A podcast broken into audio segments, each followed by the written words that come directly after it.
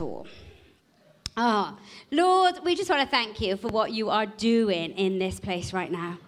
Lord, I thank you for this new vision.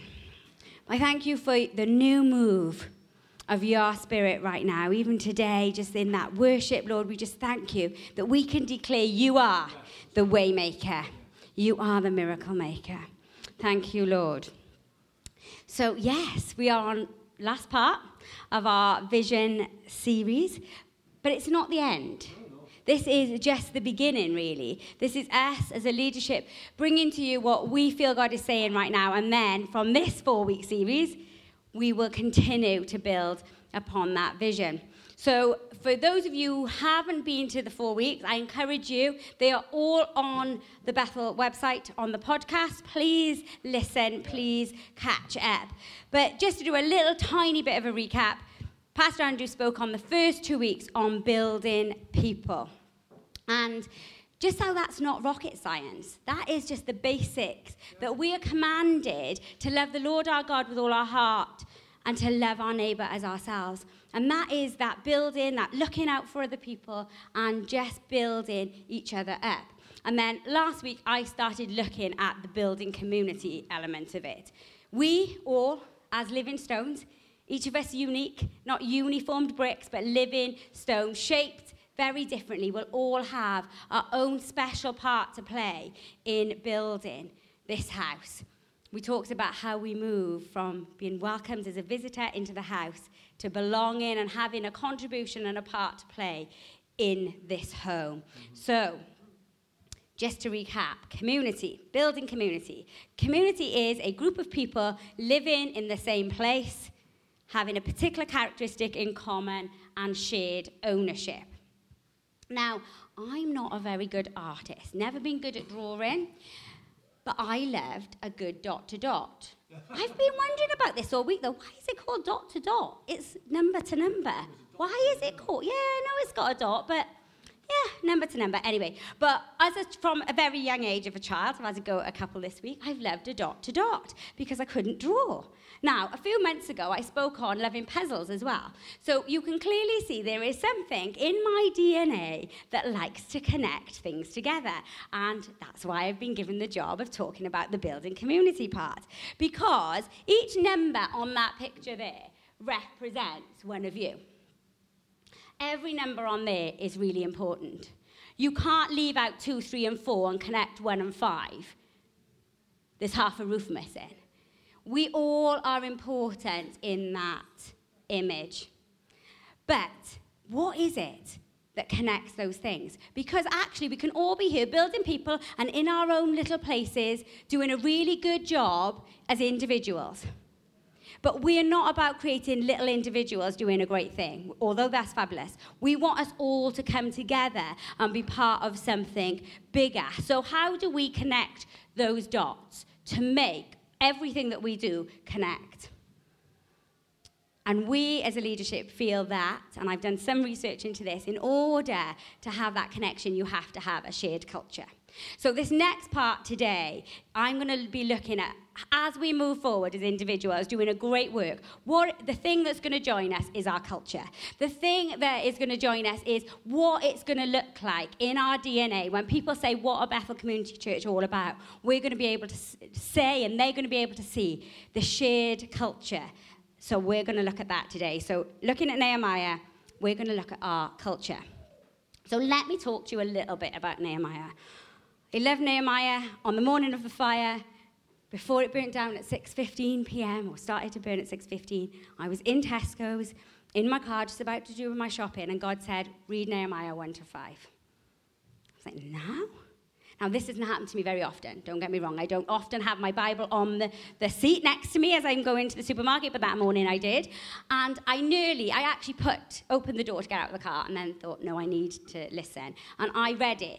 As the fire then happened in the evening, it made sense that we were going to have to rebuild. And for the past 18 months, I have spent a lot of time looking at Nehemiah.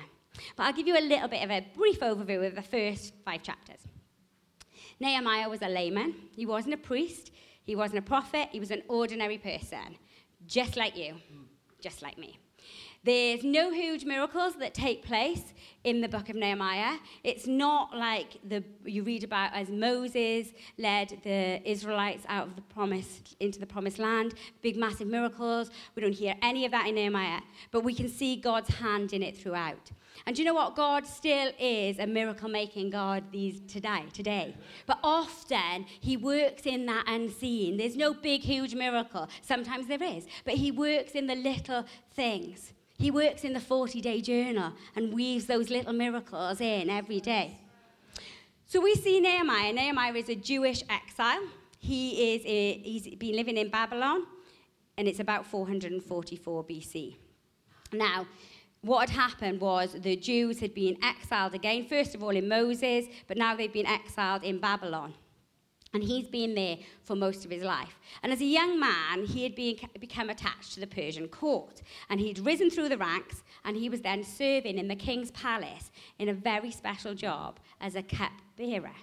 Now, a cupbearer, if you don't know, means that he had the job of tasting the king's wine before the king drank it, just in case it had been poisoned. So, it's not the most pleasant role to undertake, not knowing whether the next drink you're going to have is the last drink you're ever going, to drink, but it was such a responsible role. And it gave him favor with the king. It positioned him as confidant of the king. It positioned him a place of honor with the king because the king trusted him with his very life. And one day, as Nehemiah is serving in that place, he hears an alarming report re- re- concerning the condition of Jerusalem and the Jewish community, his community. He'd learnt that his countrymen are there and the city walls are in ruin. They're still not being restor- uh, restored from when they had been burnt and destroyed by the Babylonians. Now, these days, walls and, city, walls and gates around a city means very little to us. We live in a city where there are no walls and gates. But back then, they meant almost everything. It meant that the people were now in a vulnerable position from enemy attack. And it left the inhabitants open to the enemies. And right then, at that particular point in time, there were enemies circling in the surrounding areas who were looking to attack. So Nehemiah is absolutely stricken with grief at this point. His people, his community, lay in a defenseless, vulnerable state. And here he is enjoying the luxuries of living in this palace with favor from the king. Now, he could have gone into a, a depression. He, he, could have thought, What do I do? There's nothing I can do. I don't know. But he didn't. He turned to God. And he prayed and he fasted for many days. And in that time of communicating with God, in that time of setting time aside, he became burdened to take on this huge task to rebuild yeah. the walls of Jerusalem. But how? Because he wasn't his own master. He couldn't just go, all right, I'm going to pop off now and do this for a couple of months. He, as hard and as difficult it was to rise through the ranks in the palace, it was that difficult to get out of the palace. He couldn't just disappear. He had an important role. If he just disappeared, if he didn't turn up one morning to drink the king's wine, somebody would probably come after him. But his favor and his positioning with the king at that time meant that he was, you know, the king saw him often. And the king watched him. And he watched that burden weighing him down. And one day he said, and these are the words of the king Why does your face look so sad when you're not ill? There can be nothing but sadness of heart. And Nehemiah was afraid to respond because back then it was a capital offense to appear sad in the king's presence. But he replied, Why should my face not look sad when the city where my ancestors are buried lies in ruins and its gates have been destroyed by fire. And the king says to him, So what do you want? What do you want from me? Now, Nehemiah could have come straight because I'm sure he had it planned in his head what he really would have liked to ask the king. But before he answers, he prays and he asks God to direct him with wisdom. How many of us could do with that lesson? Often I open my mouth and say things and think, I wish I had prayed. But Nehemiah straight away prays, and he humbly then says to the king, If it pleases you and I found favor in your sight, please would you send me to the city in Judah where my ancestors are buried so that I can rebuild it? And he waits. And Nehemiah was astonished because the king not only agreed and gave him the authority to return to rebuild the walls, he gave him the authority and wrote letters allowing him to travel through the areas between there and the walls of Jerusalem where he would face opposition. And then not only that, he wrote him letters of introduction to people who would give him the material at no cost to build. So, armed with this royal authority that he has got from the king, with God's favor, Nehemiah, accompanied by an escort of Persian guards, sets off to Jerusalem. And he arrived safely, but it wasn't necessarily easy. And as he passed through Persian areas, he evoked the unrest and the unhappiness of three governors who become very significant later on. Now, when he gets to Jerusalem, he goes out at night. He doesn't want any spies to see what he is doing and what he is up to. So he goes out at night and he surveys the land. He looks at the situation. He takes stock of what it is. And it's a devastating sight. The walls are burnt, there's charcoal rubble everywhere. They're completely devastated. And he doesn't become overwhelmed with that. Then he rises and he displays great leadership qualities. He calls the people together and he gives them this huge pep talk. I've never been a sporty person, but I can just imagine you know, the changing rooms before a big game in football or rugby, you'll get a pep talk. And Nehemiah comes and he says to the people what needs to be done.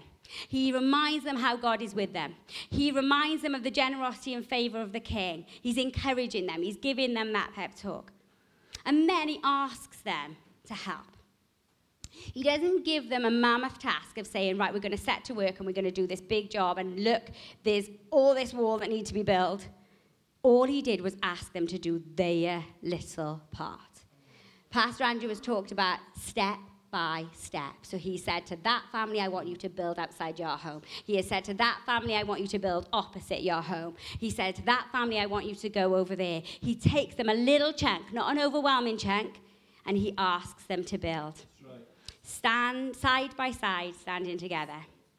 He calls priests, individuals and groups, fathers, sons, daughters, rulers, goldsmiths, perfume makers, merchants, temple servants. By family name, everyone is recorded. Some, as I said, building just outside their own territory, and some building in a different area altogether. And as they build, with enthusiasm, it says, they're excited about this, and we're excited to be building a new thing. The three governors he's come across Sanballat, Tobiah, and Geshem are jealous. They're insecure. They see these walls starting to be built. They're not Jewish. They know they have no part to play in this. And they, in their jealousy and insecurity, start opposing the work. And there will be, in what we do, when we do good things, there will be jealousy, there will be insecurities that we come across in others that will oppose what we do. They were mocking them, saying, Look at them, even the feeble Jews, they're not going to be able to do anything. What, with a pile of rubbish, burnt stones? How are they going to build anything strong? They even said not, only, not even a fox is going to be able to like withstand that wall. A fox could even knock it down. And all these little things are coming. But Nehemiah, what does he do? He prays. He presents these things before God. He doesn't get overwhelmed by these niggles. He doesn't get intimidated by these uh, enemies. He just prays. And then, when they realize that's not working, they start seriously threatening violence. And that doesn't work because Nehemiah prays. And he puts people on guard to watch it, like watchmen. Then they start trying to lure him away. They try to get him into, oh, come on, we'll be friends, let's negotiate this. But he's wise to that because he's praying. And then the internal opposition starts. So these people have been enthusiastic till now, but now they're starting to get tired. The rubble is feeling overwhelming. How on earth are we going to build with all of this? We can't do this, they're saying. And Nehemiah says, Right, I'm going to call these people back together. I'm going to call them, and you find in Nehemiah 4, verse 14, he says to them, Don't be afraid of them. Come on. Remember the Lord who is great and awesome. Don't worry about what they will say, but remember, focus, keep your focus on the Lord. He is great and awesome, and we're going to fight for your families, your sons, your daughters, your wives, and your homes. And when the enemies hear that God has thwarted their plans and nothing's happening, Nehemiah's like, right, okay, we're going to get back to work. So, what did Nehemiah do to keep them united this time? What was different the second time that he then called them and sent them back out to work? Well, in verse 16, it says this is what he did differently. From then on, only half my men worked with tools, while the other half stood guard with weapons spears, shields, bows, and coats of mail. The leaders stationed themselves behind the people of Judah who were building the wall. The laborers carried on the work with one hand supporting their load and one hand holding a weapon. All the builders had a sword belted to their side, and the trumpeter stayed with Nehemiah to sound the alarm. Then Nehemiah explains to the nobles and officials and all the people this work is really spread out. We're widely separated from one another as we do this work. So when you hear the blast of the trumpeter, who's going to be with me, rush to wherever it's sounding, and then God will fight for us. When we come back together, God will fight to us. So he sends people back to work, but he recognizes they need not only their tools, but they need weapons this time. Yeah. So as we set our culture, I am going to go through now as a six step culture, six part culture that we want to establish two weapons, four tools. Our first is a weapon. We are going to be a Christ centered church. In all we do now, in all we do in the future, God is going to be and will always be, has always been the center. We're going to talk to Him, we're going to pray to Him, we're going to listen to His voice, we're going to be guided by Him as a body.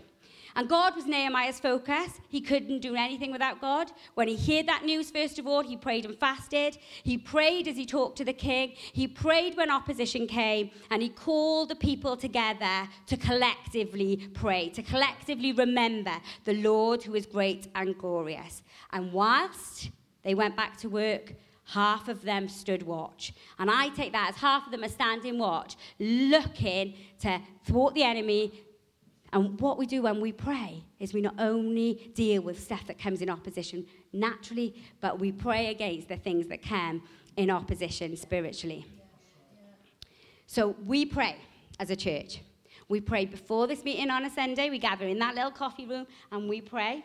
We pray on a Tuesday night here, downstairs in the basement. We pray as our different ministries are happening. We pray on our prayer chain. Come and see Karen if you want to become part of that we pray. But remember, it said the workers were spread out, and we will be spread out on these walls. We're going to be spread out daily in our homes, in our communities, in our workplaces, in the ministries that come out of here. And Nehemiah's plan was that every now and again he would call them together, and that's what we are doing. We can come back together, we can pray collectively in our prayer meeting, we can pray and worship collectively here. We've got this privilege of being able to come together right now. Over the next few months, we might not get that privilege to be able to gather together in large groups. Who knows what's going to happen? But right now, we can. And right now, we will take advantage of that. And then our next weapon, I didn't bring weapons. I've got the tools, but not the weapons. I was a bit scared to bring a sword onto the stage. But our next weapon, I haven't got one either, is, is that we will be Bible based. We will be Christ centered, we will be Bible based. And when we read about the armor of God in Ephesians, we have armor which is all defensive, apart from the sword, which is the word of God. And after the opposition, when the enemies heard that God had frustrated the plans and Nehemiah sent them back to work, it says that the builders wore a sword at the side as they worked. Now, we have the word of God the written word of God. And we stand on the truth of that written word of God. We stand on the promises, we stand on the teachings, we stand on the guidance, we stand on the challenge, we stand on, stand on the correction and the encouragement. We don't add to it, we don't take it away. It's fundamentally what we believe. And do you know what? I've never done this before in my whole Christian life of 20 years. Read the Bible, a plan in a year to read the Bible from start to finish. I'm doing it now when I'm in Deuteronomy. And it is making so much sense. Some of it is really boring, but it is making so much sense. So I encourage you, if you've never done it, don't even try and necessarily do it in a year. There are reading plans out there where you can take two, three years to, to read the whole thing. But there is something so amazing about reading it from start to finish. Okay, so what are the tools? We've got those weapons. What are the tools that we are going to use? Okay, so my first tool is my bucket. The bucket of generosity. Now, they would have needed buckets, maybe not like this pretty um, luminous green and grey, but I didn't have like a metal bucket that I could bring today. But they would have needed buckets to clear the rubble, buckets to carry the stones from one place to another, buckets to get rid of the waste. And they would have been full. Now, woven into this story in Nehemiah is generosity. There is generosity in Nehemiah's time and his service and his love that he gave to the king. There is generosity in his time and his service and his love and his faith as he left that role, that security, his love for the, his people, his generosity of time for his people, and his faith that he could do this. He could get out of his comfort zone. God was speaking to him, and he was going to step into the unknown. There was generosity. And we see generosity in the king as he authorized him to go. Here's all the building materials that you need. Here's the favor that you need. You've served me well. You've been generous in the fact that you've risked your life for me, and I am going to reward you, and I am going to send you out there with generosity. And we also as they are building the walls, and I didn't talk about this at the beginning, but as they're building the walls, they're building it to draw the people back. So the people are coming back to Jerusalem as they're building. And there is a massive disparity between poverty and wealth at that time. So the rich are getting richer and the poor are getting poorer. And as part of their um, complaint when they're building and working hard, is that they're coming to Nehemiah and they're saying, We're really struggling to feed our families. We're really struggling right now. But Nehemiah, in his generosity, he tells the officials to stop charging interest, to give them back what they have taken from them. As governor, which is usual, he didn't demand money from them and food and, and, and drink, and he stopped that. And then he also fed the officials from his own supplies. So he was like generous in all that he was doing to build physically and to build the people. And we've talked here now today about new ways that we can give. But we want to create a culture where we're generous. We're generous in our finances. We're generous in our time with other people and our love. We go over and above yeah. for other people. Do you know what? It's reported often, and I've heard the statistic thrown around so many times. In churches, 20% of the people do 80% of the work. Well, what happens if we are a church that throw that trend right out of the window? What happens if 80% of us do 20% of the work? I'd mean 20% would need to do 80 then. Anyway, what happens if all of us worked? All of us worked. And you might say, I'm too young. No, you're not. No, you're not. You can have a go. Do you know what? As I've got older in life, and I spoke to somebody about this last week, as I've got older in life, my confidence actually is less. Because when I was younger, I'd a go anything. If I messed up, they'd think, ah, she's young, she's learning. As you get older, it can be really intimidating, can't it? You step out into something new, and you might not be very good at it. You might not have a clue what you're doing, but you think people are looking at you thinking you should know because you're a bit older. And I actually think, I don't know if men you feel that, but I suppose lots of women who feel that. So, guys, if you feel scared now, just get on with it now because you're going to feel scared always. So you may as well have a go and you may as well just let people think you're young. But do you know what? There is a verse, and it's really a verse that's always spoken to me. And I'm speaking to you, young people. It says, Do not let anyone think bad of you or think down on you or look down on you because you're young. Be an example in all you do, in your faith, your love, your purity. Do you know what? We need you. We need fresh blood in this place. Do you know what? You might be sitting there and thinking, oh, I can't, you know, I've got children, I'm busy with work, I've done my bit, I'm retiring. Again, no. We need every part of us. We need your experiences, we need your wisdom, we need your life, whatever you can give. Yeah. You're all living stones to build. And I just want to tell you a really little story that I was a teacher, a primary school teacher in reception. This sums up generosity. There were two little boys, and I watched them one day. And they, one of them was on a bike, and one of them was on a scooter. There was only a little yard, and they were scooting and biking, cycling all the way around, and they came past me, and then they'd stop. And the one little boy said to the other little boy, Have you got a bike at home? No, said the other one. And he said, Have you got a scooter? No, the little boy said. And off they go, and they're cycling around and scooting around. And they come back, and the other little boy says, I've got a bike, and I've got a scooter at home. Why haven't you? Don't know, said the little boy. Off they go again. They come back. And the little boy says, one that's got the scooter and the bike at home, says, Which one would you like? my scooter or my bike? Because I don't need both. You can have one. Let me know. I'll ask Mum to bring it to school tomorrow. Now, I'm there with my tissues, bawling. Think I posted a little Facebook post on later on, but that sums up generosity. Why have you not got it? I've got it. Let me give you what I have. Let's be generous. Yeah. Let's be generous in our time. Let's be generous in our love. Let's be generous in our giving into this house. Yeah. We spend our money on all sorts of things. We invest in our wardrobes. We invest in our coffee. We invest in this. We invest in our hobbies. We invest in all sorts of things. Let's invest in this house. Okay, so there is our bucket. Then we've got our spirit level. Mm-hmm. Make sure that things are Nice and straight. Ooh, that's built well. There we are. Very straight. And that represents honor. I'll explain why in a moment. And we see a culture of honor again throughout the story of the whole of Nehemiah. Nehemiah honored God. He put him first and foremost. He turned to him and he prayed to him. He honored God in his request to the king. He wasn't forceful, he was wise with his words the king honored Nehemiah. He honored him because of what Nehemiah, what Nehemiah had given to him. He honored him in his burden of rebuilding.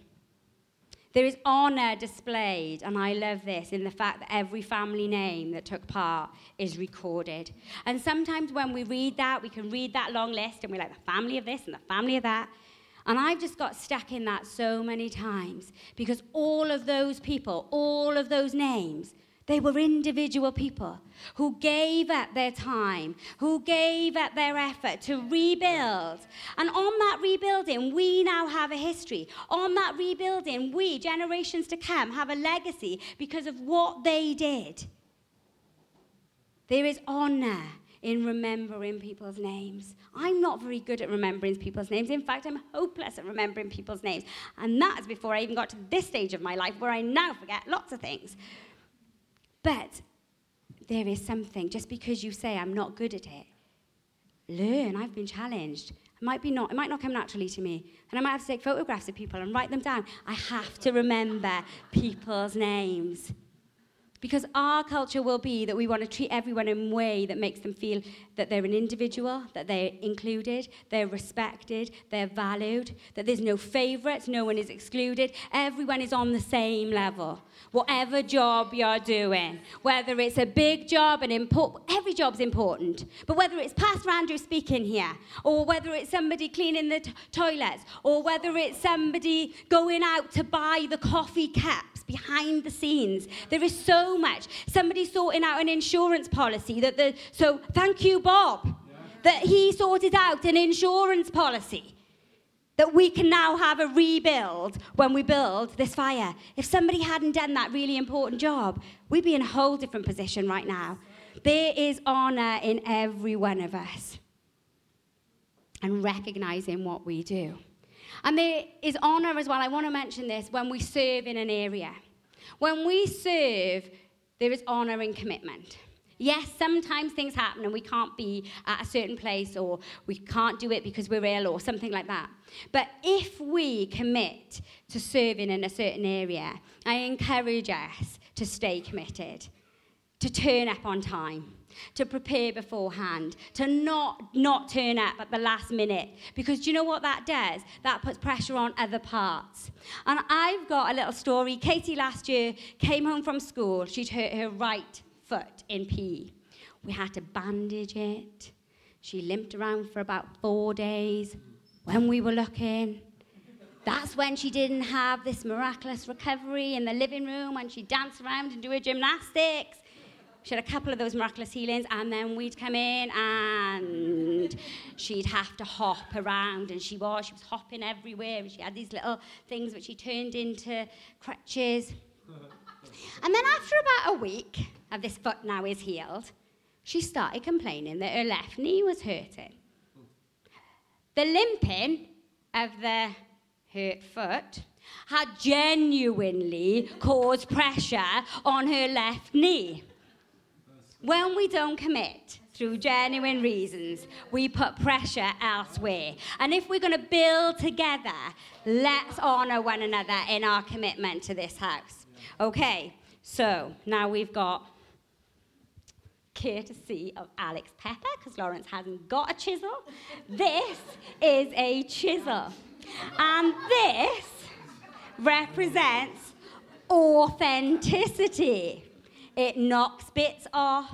It allows, as Pastor Andrew has said, to mold, to shape us. It would have shaped rocks so that they could all fit together nicely. And you know what? Sometimes we need a bit of shaping and a molding. Nehemiah was authentic. Nehemiah was real.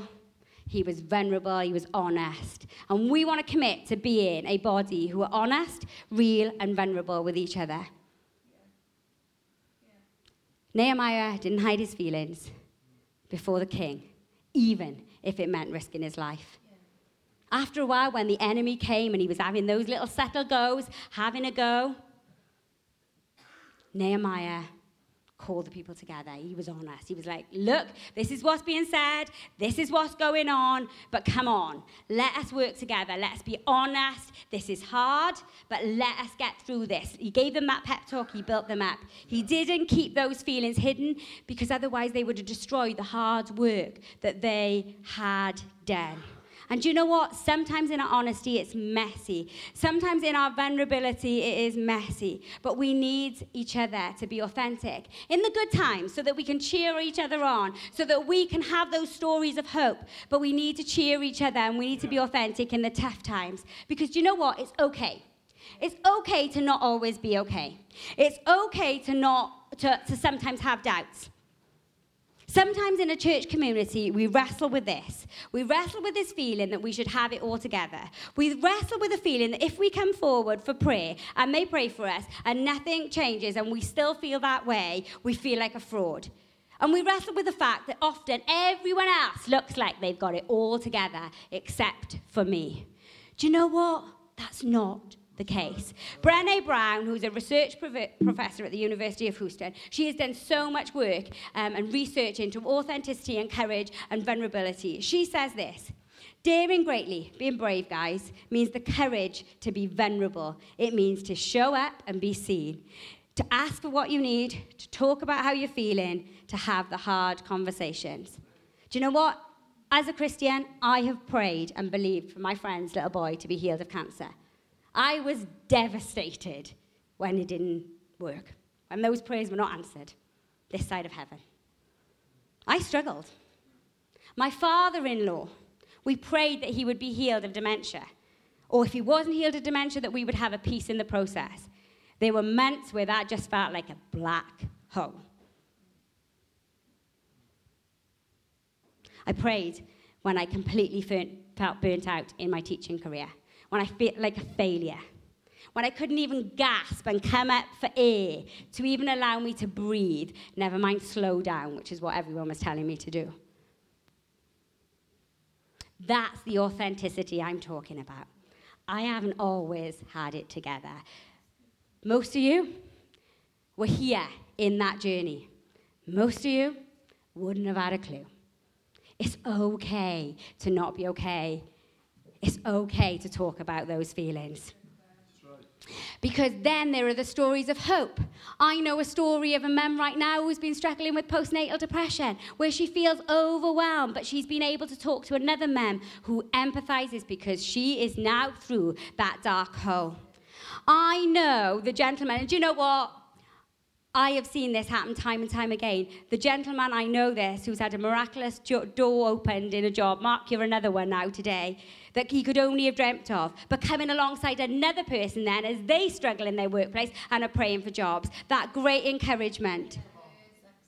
The widow who was lost in the isolation of grief, but she's got a friend who's a little bit further in the journey than her, and they've been able to talk through that and bring hope to one another. We need each other. We need to be honest. We need to cheer each other on. We need to celebrate with each other because you know what? The tougher times of life will come to all of us and we will need each other most to pastorally care and look after one another. And that's where link groups are really important. Yeah. Epic, B, rendezvous. That is where we will pastorally care for each other.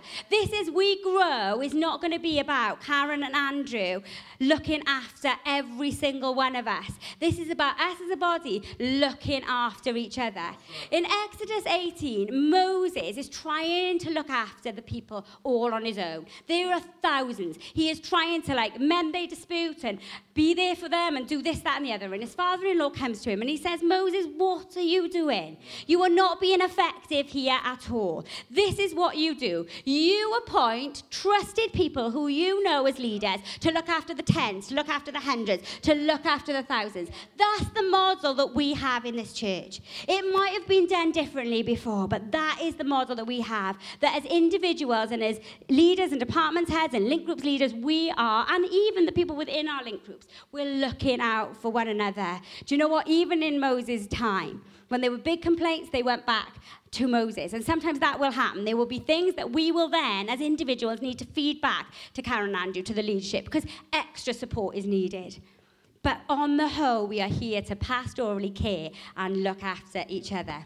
Okay, six point. I've just gone over my time because I timed today, but I'm just going to tell you this last one as well. Okay, it's, it's not a mallet, it's a hammer, hammer, mallet, same sort of thing. This is our tool of empowering. We seek to build up and encourage others to reach their potential.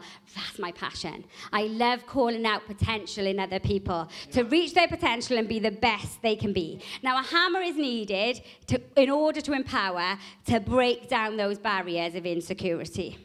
The barriers of insecurity, the barriers of fear that hold us back, they're going to break them down. Because each person was significant. The people who were physically building were, were, significant. The people who were spiritually building were significant. The people who were keeping watch, every single one of them. The laborers who were lugging along, the builders, skilled, they were all needed. And last week, Pastor Andrew, or the week before actually now it was, said that we are going to empower and equip you as individuals. Equip means to render something fit for the purpose it was created, because we are God's masterpiece, each of us created in advance, long ago, to do the work that He has for each of us right now. And to empower is to give someone official authority or the freedom to do something. In other words, to have a go. So you're all equipped. We're not equipping you, God's equipping you. We can give you like extra guidance and support if you need it, but you're equipped yeah. to be on this planet right now to do the job He's called you to do. We will empower you because we will say, have a go. We'll support you in it. We'll look after you in it. Pam, I'm not leaving you all on your own for the kids' work, although she's doing a great job and actually she could be left completely on her own in like three weeks. But I am here. We will empower you. We will encourage you because our responsibility is to equip God's people to do his work and build up his church, the body of Christ. Now, they will be small steps, but our small steps affect everybody else. Our gift is not for ourselves. Our gift is for the church. So, if you want to be involved, come and speak to one of us. We will give you something to do. Are you using that gift which God has placed inside you? Do you know what? When Nehemiah listed those people, he listed the jobs that they did. He listed the perfume maker and the goldsmith. And I always liked that because I was like, oh, they had, I didn't think about it too deeply. I was like, oh, the transferable skills that they used in their workplace, that they could be used in building the wall. That's why they must have been written that way. And that's great because we can have transferable skills which we accumulate in different areas of our life, which then all comes together for God's kingdom. But when I was chatting to PA when we were putting all this vision together, he went, I've got a slightly different view to that. Because uh, why was a perfume maker's skills needed to build a wall? And I was like, ah then that got me thinking. Do you know what? We write ourselves off sometimes because we not we think we're not skilled in a certain area.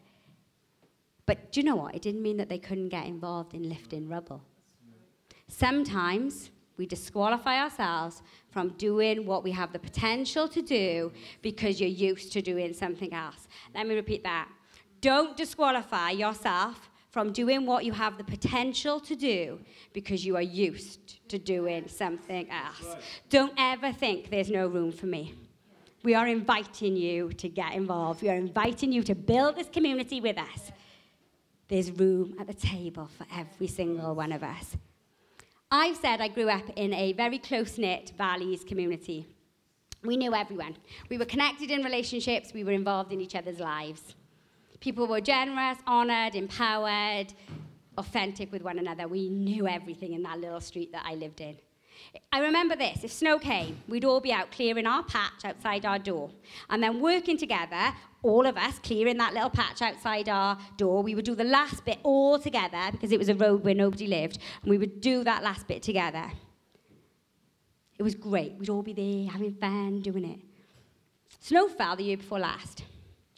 My 66 year old dad was the only one out clearing that street. No one came out and joined him, apart from one man right at the end who I think felt a bit guilty that he was like in his 20s and my dad was older and was doing it on his own. But he came out and like did the little bit outside his house. Didn't really speak or just did his little bit. No one felt a need to work together anymore. And that's normal in our society today. Let's be different. In this place, let's be different to the norm of society.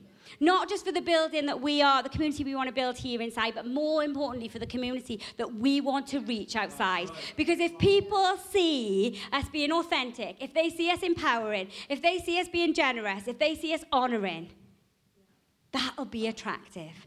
That is a community that they will want to be part of, a community that is Christ centered and Bible based.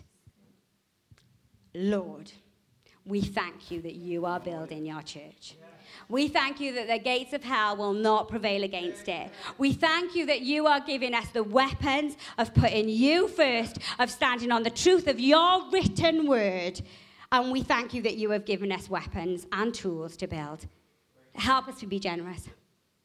Help us to go over and above. Help us to honor each other. Help us to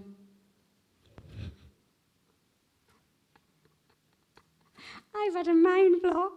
Help us to be authentic. Help us to just be real. And we won't always get it all right generous, honoring, authentic. Help us to be your church, your hands, your feet. In Jesus' name, amen.